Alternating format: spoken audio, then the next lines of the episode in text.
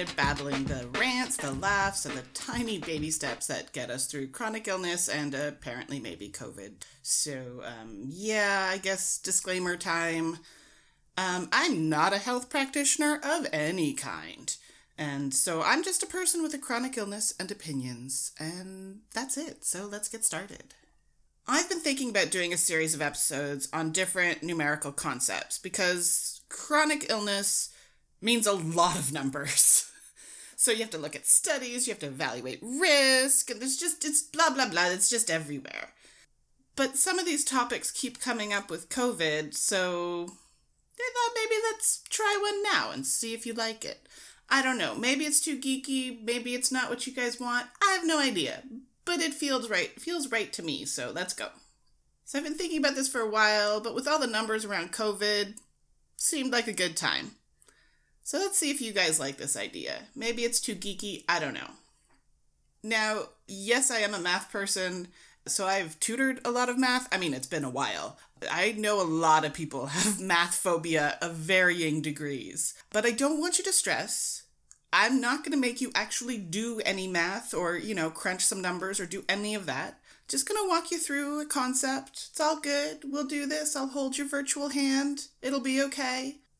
And random thought is also why in the is it the UK? I can't remember. Some places call it maths, not math. And I don't get it cuz I mean I went to biology class. I didn't go to biologies. That makes absolutely no difference to the world. Let's go on. The reason I thought of doing this particular one was because there was a lot of talk about different medications helping treat COVID, and which would be awesome if they work, but but it seems that people didn't understand that the preliminary like data, the first little bits of data that come out, doesn't mean that this me- medication is the one. Hydrochloroquine. And I mean, I know there's also problems with how things are reported and all of that, but I can't help with that. That's out of my out of my range. But I was thinking I could maybe give you guys a tool, which is the un- understanding the difference between correlation and causation. And as always, big words, they sound intimidating, but we'll break it down. It'll be okay. Let's use a non coronavirus example because I would really like to reduce the coronavirus stress right now. So, the example I was given when learning this was heat stroke and popsicles. Now, if you ask somebody if popsicles cause heat stroke, they would look at you like you had two heads and say, uh, d- no. But if you didn't know anything about heat stroke and you came across information that, like, when the number of cases of heat stroke went up, the sales of frozen treats also went up, well, then it's obvious. I mean, these things are so clear. Why hasn't anybody noticed this before? Oh my god, I'm a freaking genius. Frozen treats cause heat stroke. This is such an easy fix. Ban all the frozen treats, and I'm gonna get a Nobel Prize in medicine. But does it mean that? Or maybe heat stroke causes people to eat more frozen treats. Maybe it's that way. Or maybe it's a coincidence. Or maybe it's some third thing I haven't thought of. Spoiler alert, yeah.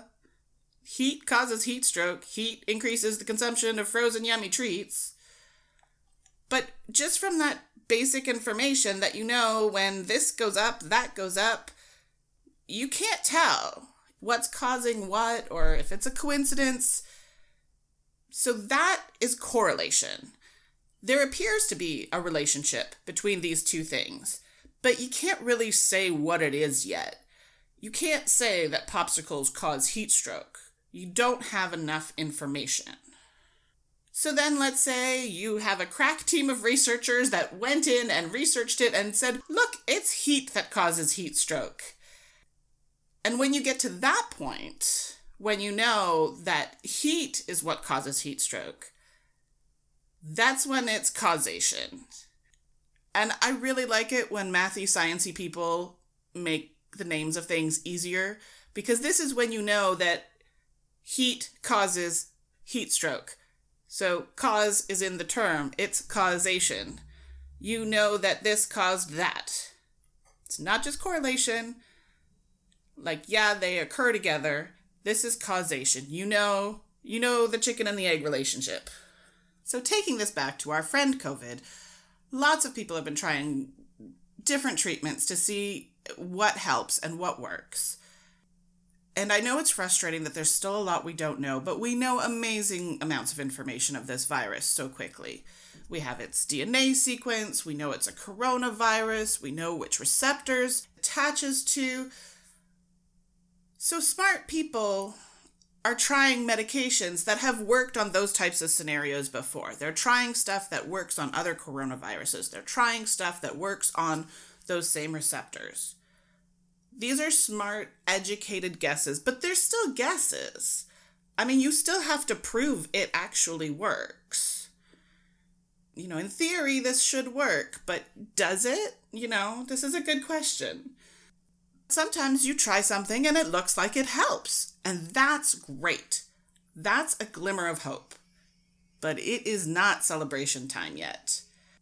So if we were back in popsicles and Heatstroke land, that's where we are. We know that popsicles and Heatstroke both go up together. And we know that when we gave these people this medication, it looked like it worked. So again, it looks like there's a relationship between the two. But you don't actually know know that yet. It could be a coincidence because chances are you're trying this only on a few people. And maybe those patients would have gotten better anyway. Or maybe there was something else in how that hospital was treating patients that made a difference. Or maybe it works for some people, but not others, and you got lucky, you picked the people it works on. And that's great even for that, to know that, but you don't know any of this yet. That's why clinical trials are so important.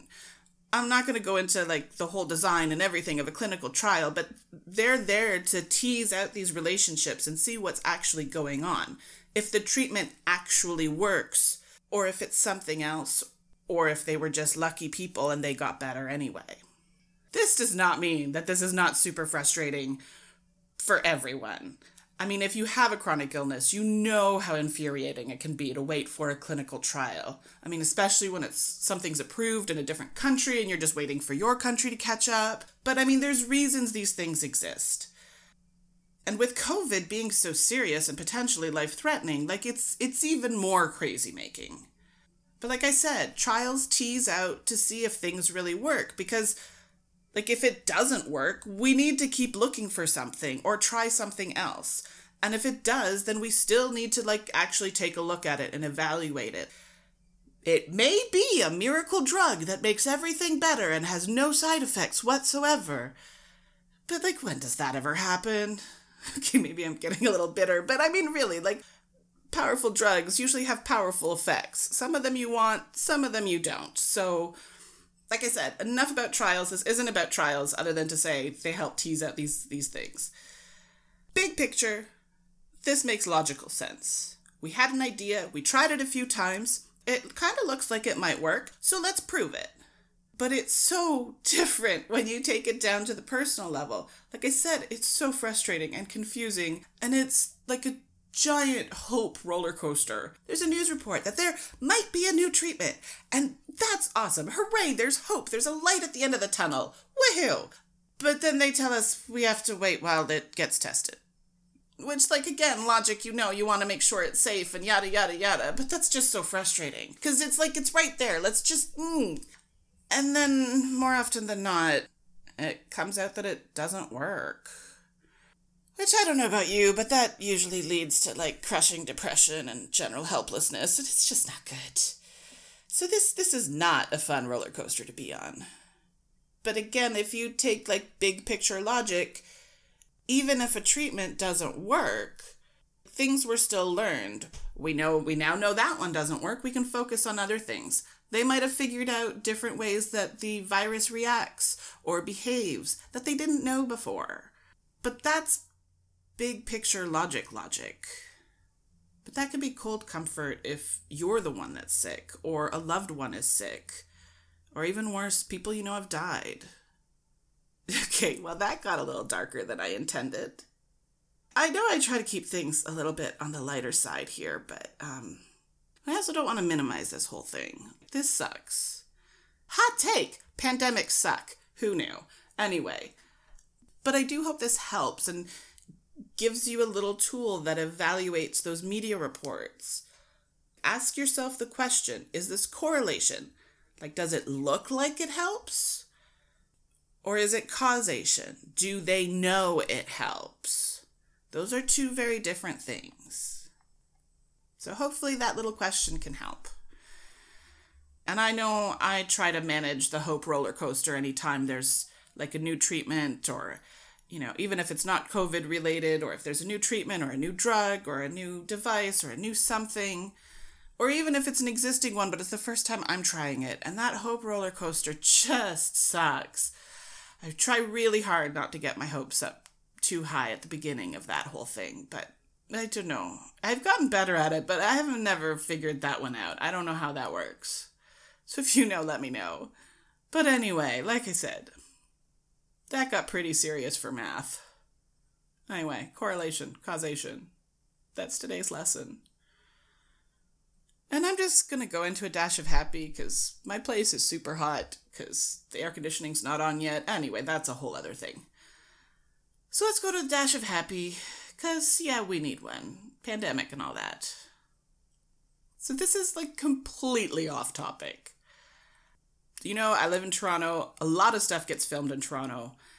And I know a lot of Torontonians like to spot the landmarks in different movies and shows. Like they'll say it's New York and then they'll pan through the city skyline and like you can see the CN Tower. Do people in other cities do this? I don't even know. But anyway, it's a fun game. So that's already happy making, and I do that a lot. And a lot of Netflix series have been filmed uh, in Toronto, so that's uh, and around my my neighborhood and in the downtown core. So that means like since it's around me, I can often tell its Toronto location, like even without a big landmark. Like sometimes it's just a doorway that looks familiar. You're like, I know where that is. Then all of a sudden you're like, hey, was that filmed here? Yes, it was. Oh, I get to play the spot the Toronto you know, figure out where in Toronto it was shot game. That's fun already. And I, that's, but I just, there was a little extra that made this a little dash of happy that I thought of, of putting it in here. My condo was in a Netflix show. I mean, like not my actual condo and not inside. It was just the outside of the building. But but still, like I could still I could tell where it was filmed and it was filmed down the street and that was kind of fun. And then the angle changed and I'm like, that's my condo. Like, that's my actual window. My window is famous. So, anyway, I don't know why this makes me so happy, but it really is the little things. So, that's this month's Dash of Happy. My window was in a Netflix series. So, okay, yeah, let's close this out. So, as always, please subscribe because there's no schedule. Tends to come out near the end of the month, but uh, who knows? Maybe one of these days I'll get proactive and do it early. Mm, probably not. Apparently, if you rate and re- review, there's algorithms that'll help. I don't know if I believe that. Just tell a friend. Grab their phone, subscribe them, teach them how to use a podcast. On the internet, you can basically find medicated babbling everywhere, except for Twitter, because that was too long. So, uh, M babbling on Twitter. Twitter. Twitter. And I try to keep all that stuff relatively focused on the podcast or chronic illness sort of stuff and post more personal stuff under JT Art and stuff. That's mostly on Instagram. That's about it for that. Anyway, some people actually listen. I know some people listen to podcasts on YouTube, so it's up there. I don't film it. This is it's just the audio. As always, thanks to Fresh Kils for uh, the intro and outro music. Uh, that's K I L S. There's only one L. Find him all over the internet as well. And uh, thanks for listening. This looks like it's a little bit of a shorter one, but still, thanks for sticking around to the end. And, uh, yeah. Don't forget you matter, and we'll talk next time. Okay, bye. One, two, three, four, get it! One, two, three, four, get it!